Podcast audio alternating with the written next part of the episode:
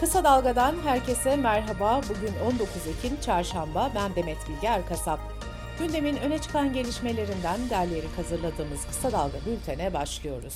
Gündemin ilk sırasında yine Amasra'daki maden faciası var. Türkiye Taş Kömürü Kurumu'nun Amasra'daki maden ocağında 41 işçinin yaşamını yitirdiği facia ile ilgili soruşturma sürüyor.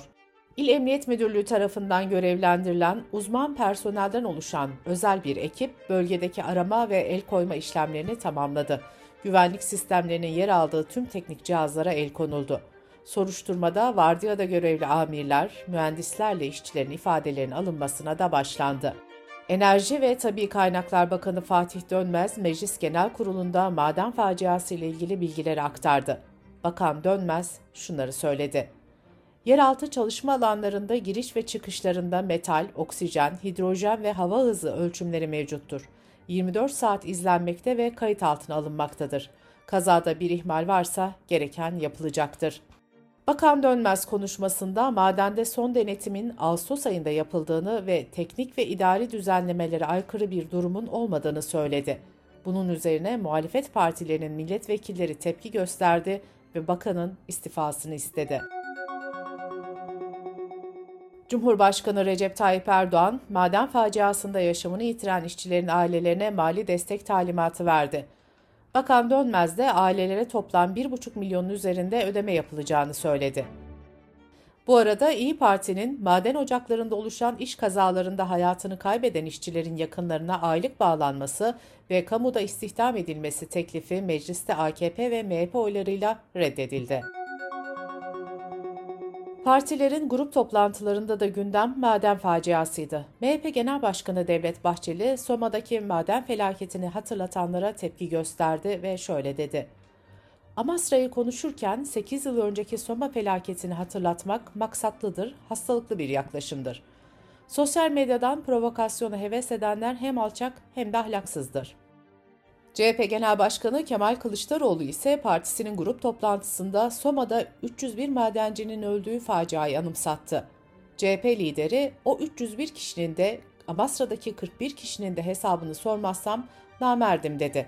Kılıçdaroğlu bir memleket böyle yönetilemez 20 yıldır önlem alacağız diyorlar. 20 yıldır hala önlem mi alacaksın sen ifadelerini kullandı. HDP eş genel başkanı Pervin Buldan da partisinin grup toplantısında hem Erdoğan'ın kader planı ifadelerine tepki gösterdi hem de Soma katliamını hatırlattı. Pervin Buldan şunları söyledi. İktidarın bu konudaki sicilini Soma'dan çok iyi biliyoruz. Tam 8 yıl oldu. Sorumlular iktidar tarafından korundu. Üstelik işçilerin kafasına tekme atanı da ödüllendirdiğinizi hepimiz biliyoruz, unutmadık.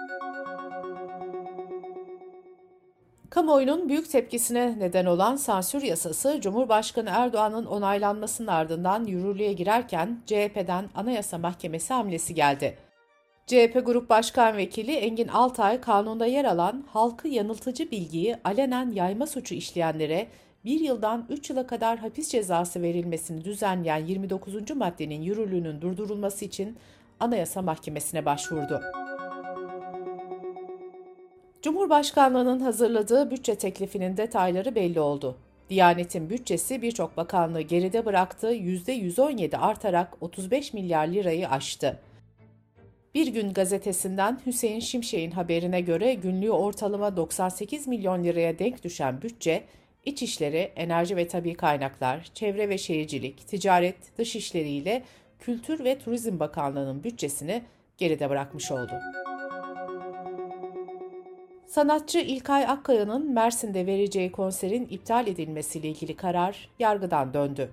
BBC Türkçe'nin haberine göre mahkeme kararın yürütmesini durdurdu. İlkay Akkaya sosyal medya hesabından şu paylaşımı yaptı. Konser yasaklamalarının had safhaya ulaştığı bu günlerde mahkemenin bu kararını önemli bir kazanım olarak görüyoruz. İlkay Akkaya'nın Ağustos ve Eylül aylarında Adana, Urfa ve Mardin'de vereceği konserlerde iptal edilmişti.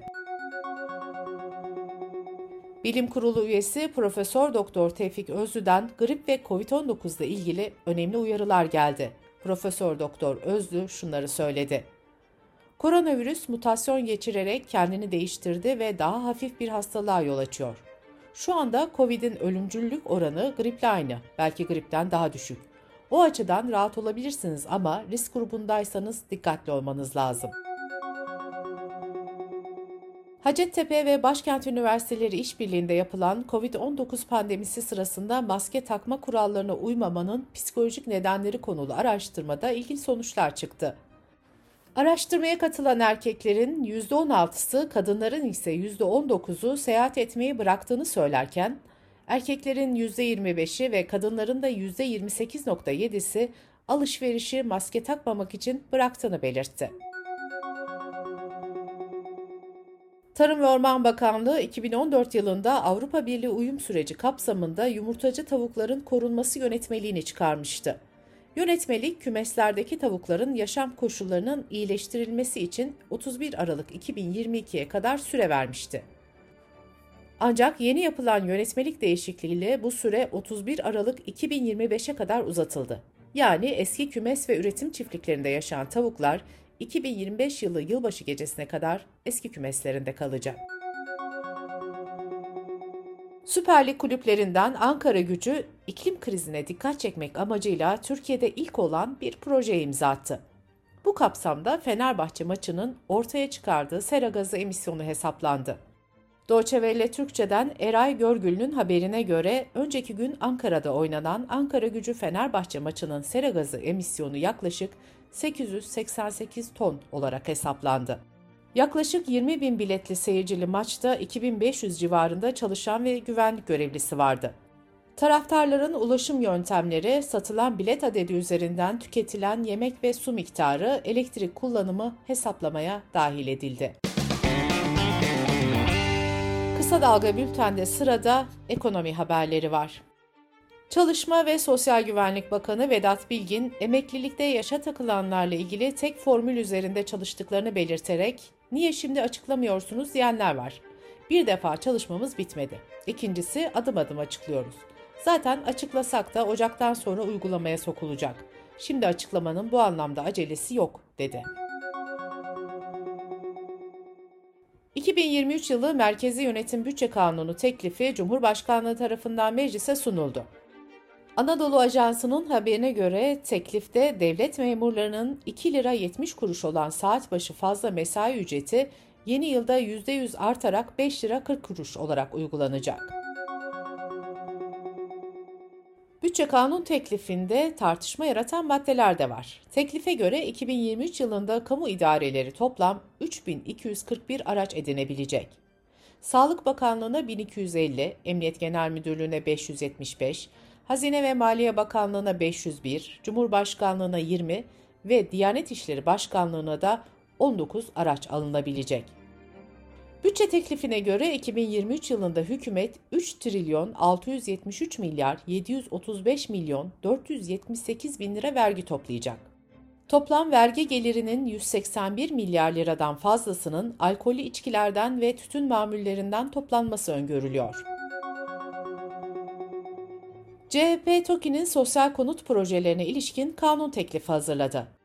Teklife göre ödemelerde hak sahiplerinden peşinat talep edilmeyecek, başlangıçta ilan edilen bedele de ek yapılamayacak. Merkez Bankası Ağustos ayına ilişkin konut fiyat endeksi verilerini açıkladı. Buna göre konut fiyatları Ağustos'ta bir önceki yılın aynı ayına göre %184.6 oranında arttı ve böylece konut fiyatlarında yeni rekor seviyeye ulaşılmış oldu.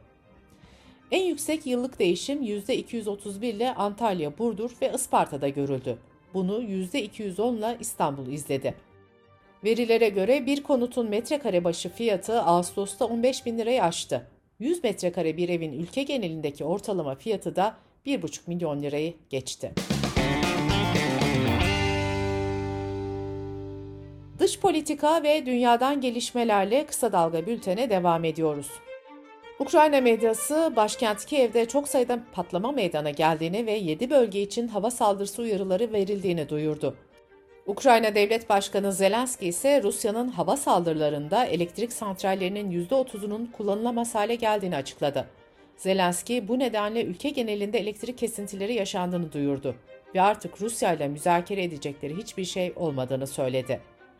Bu arada Rusya ve Ukrayna arasında bir esir takası daha gerçekleşti. Moskova 108 Ukraynalı kadını teslim etti.